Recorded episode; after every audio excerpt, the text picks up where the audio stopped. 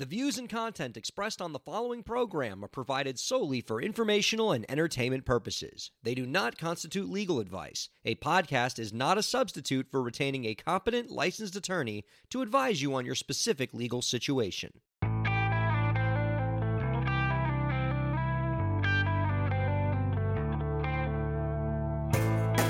How's it going, everybody? Welcome to the show.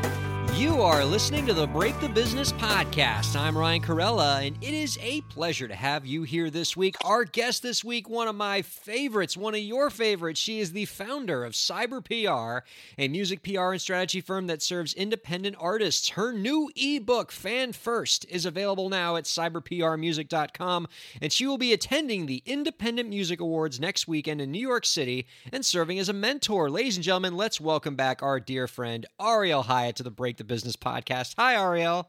Hello, darling. It you know what? yeah. You are one of the few podcast hosts that actually knows how to pronounce my name. And for that, I thank you deeply. Well, I try to be good with names, as I tell people all the time. Having the most unpronounceable last name in the music industry, as I do, I try to be very sensitive about pronunciations of others. Well, appreciated deeply. Right on. So, I want to tell you that the reason why I'm having you on is so you can share your insight with my listeners, which is true, but it's not the whole story. Really, I'm having you on for me. It's a very selfish reason because the thing is, Ariel, I'm going to be seeing you next week at the Independent Music Awards in New York. This is my first IMAs, and you know everything there is to know about this event. So, the real reason why I want to have you on this week is I just need to know what am I in for? What's this IMAs experience going to be like? Well, the first thing I'll tell you is the IMAs are very special. I I also I will disclaimer, I have known the founders of the IMAs, Martin and Jude, who you have had on your show for years, like 20 years. So they're they're dear friends. They have always had a vision for being in the in the music business like so many of us have a vision theirs is truly to help musicians so back when i met them they used to publish a a directory of industry people that so you could buy their musicians guide and it had like A&R people and licensing people and you know all sorts of names and numbers. And this was of course back in the day before the internet where you could just google the heck out of all this stuff. Um, and so i met them back then and i love them and they have created the independent music awards and it has iterated and iterated to what it is now. And it's truly a honor to independent musicians. This is of course why I love it because the Grammys, let's face it, that's not an award show that's really for independent musicians. Uh, Some of our independent colleagues have certainly won Grammys. That is not really the norm. That is much more likely to be an outlier situation in a weird category. I don't want to say weird category, but in a in a less popular yeah, somewhere category. a like- Zydeco player is crying right now from exactly no but i mean it you know for, for example one of my colleagues from women in music won the children's award this year and, and another one of my clients was nominated so that's that's a category where it's possible but truly the independent music awards are for independent musicians and that's the the only one of many many things i love about it. The second thing i love about it is it's honoring. I love that they have a ceremony there's a red carpet there's a chance to actually celebrate yourself. This is this is also very rare in the industry i think there's a few conferences that get this right where they're really honoring the artist like i think i, I create music the ascap conference does this very well and it's rare though. So it's wonderful you get to put on an outfit you get to walk the red carpet you get to hear your name read out.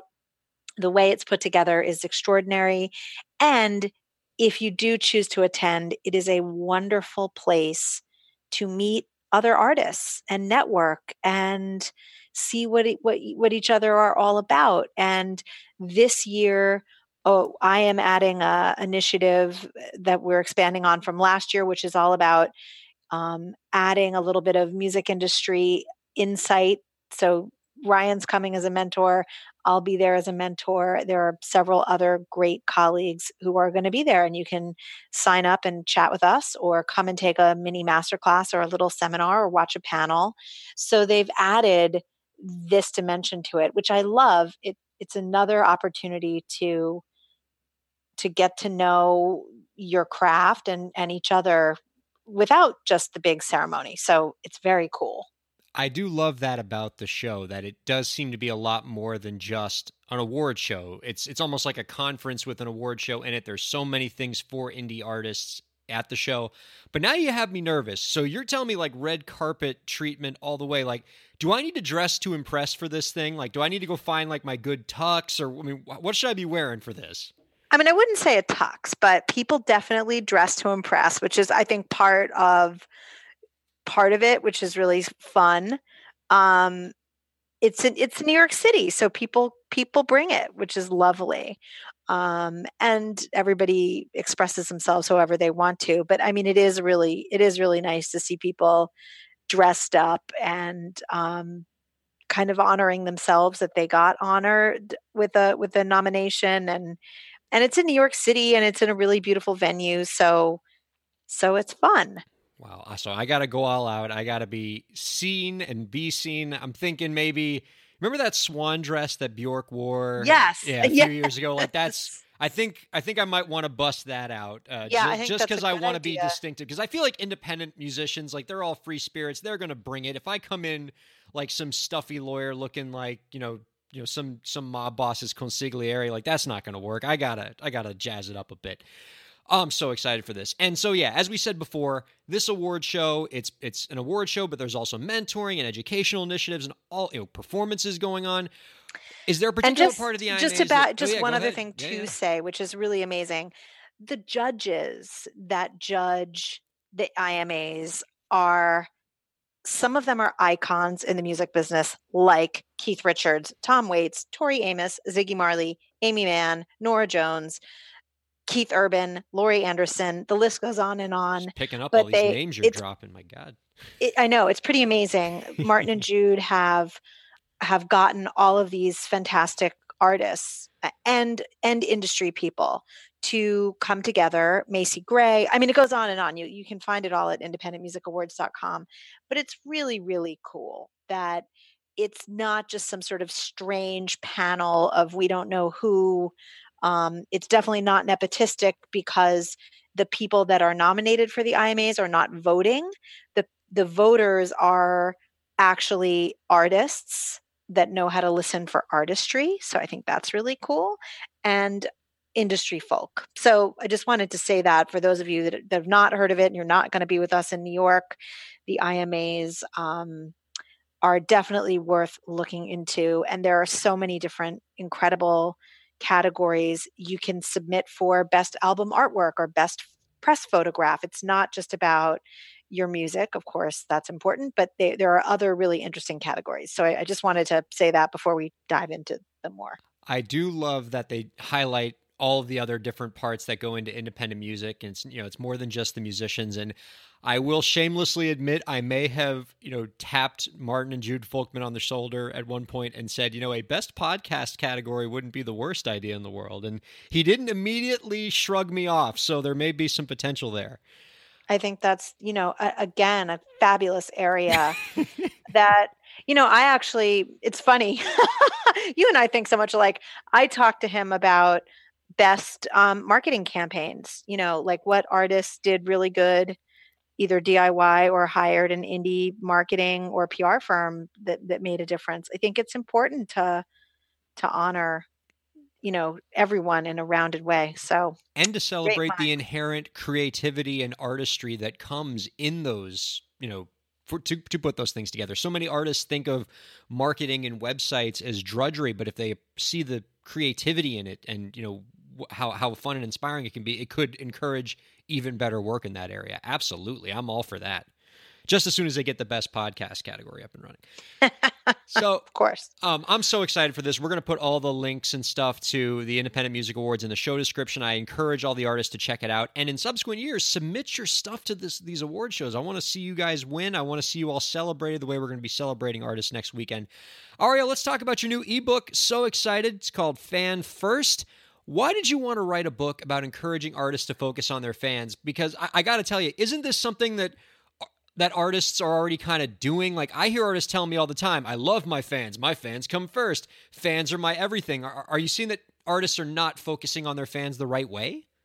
You know what's interesting? It's it's amazing that you say that. I think that artists that are smart and and well known will say that and you know you can always see that kind of thing like at any award shows they say i want to thank my fans which is an amazing thing um but as someone that runs first a, a pr firm for so many years and now a hybrid pr firm digital marketing kind of artist development firm i have noticed an alarming trend and that alarming trend is sort of centered around the little lies that we tell ourselves as artists about fans.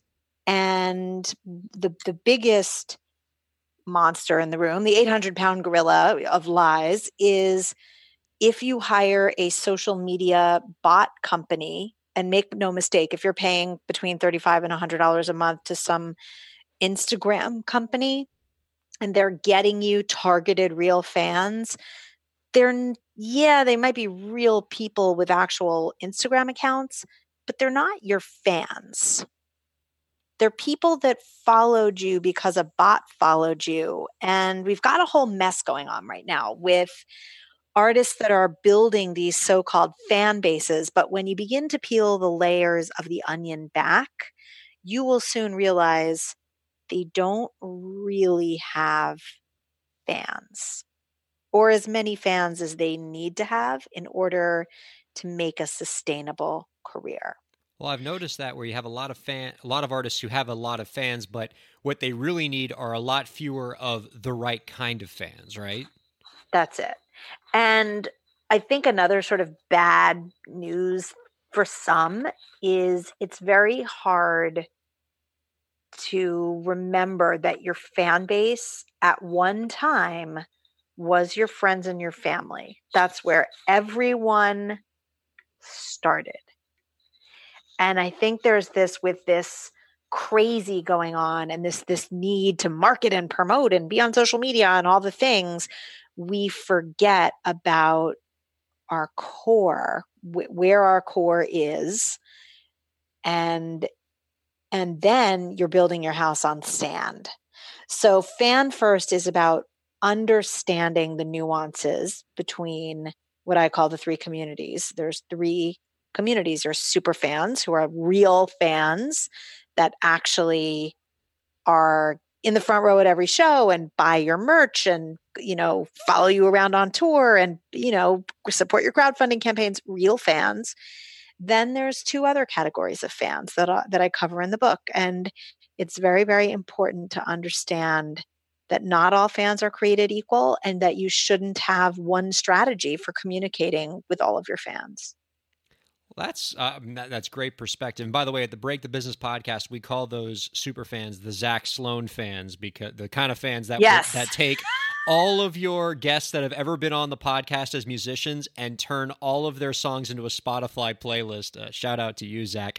Uh, but I, I, that's awesome. And um, one of the things I thought was interesting in the description of your book was a particular verb that you used for the right way to get your fans to where they need to be to move your career forward. And you use the term empowering your fans. I, I was intrigued by that. What does it mean for an artist to empower their fans? Fans are dumb. I mean, I think this is something I actually became really aware of by watching the brilliant and masterful Tom Jackson, who, if you haven't had him on your podcast, we need to fix that ASAP. But for those of you who don't know Tom Jackson, Tom Jackson is the creator of the live music method. And his what he does is he is actually a live music performance coach. And he, I've seen him take some of the most lackluster live performances and in a matter of a couple of hours turn the artists that he is coaching and working with into electrifying live performers. And the, the baseline for what he talks about when he begins to do his work is fans are dumb. And he doesn't say this in a mean way, but but what he what he's basically saying is artists get up on stage and they're doing their thing and this is this goes for this weekend this is about the whole industry. Any artists get up anywhere and they're doing their thing and they forget that fans need to be led. And if you don't lead your fans on a journey whether that's during your live performance or during your marketing or during your email list or during any of it they will not know what to do and how to respond. So I challenge you the next time you go to a large rock arena show, I mean, a show like a big show where there's tens of thousands of people, you will see that these shows are designed for the fans to not feel so dumb the lights go on in the audience at a certain time, for example, when it's time for you to maybe sing along to a chorus, or uh, when it's the drum solo, you'll notice all the lights are on the drummer and everybody else is stepping back off the stage and, and they're not all doing their crazy thing. So, this is what my book is trying to do it's trying to show you that it is imperative to lead your fans if you want them to have an excellent experience. Let me ask you this last question before we let you go, Ariel, and I get to see you next week at the IMAs. Do you have any last tips to share with the indie artist listeners out there to help them move their careers forward? Um, what's my tip today? What have I been doing at my desk? Um, learn learn Spotify. Put your damn bio up on your Spotify, please. Oh, that's it. Oh, that's, that's a good it. one. That's that's put, tremendous. Put your damn bio up on your Spotify. That is my tip and your photos and your links to your social media. And while you're at it, do the same on your Bandsintown. I cannot believe how many languished accounts I look at. Takes two seconds, go update your stuff. Those are the two that I think people sometimes well, overlook. I, well, I guess it makes sense that a lot of artists that, you know, maybe use a central curator to kind of post things on all those platforms like a CD Baby to put everything on their Spotify artists often forget, hey, maybe I should actually open up that Spotify profile and put stuff in it and don't just let CD Baby put my tracks on there and nothing else. Exactly. That that makes uh, excellent sense. I'm so excited to see you next week, Ariel. Uh, thank you so much for taking the time for speaking with us this evening. My pleasure. And thank you all for listening to the Break the Business podcast.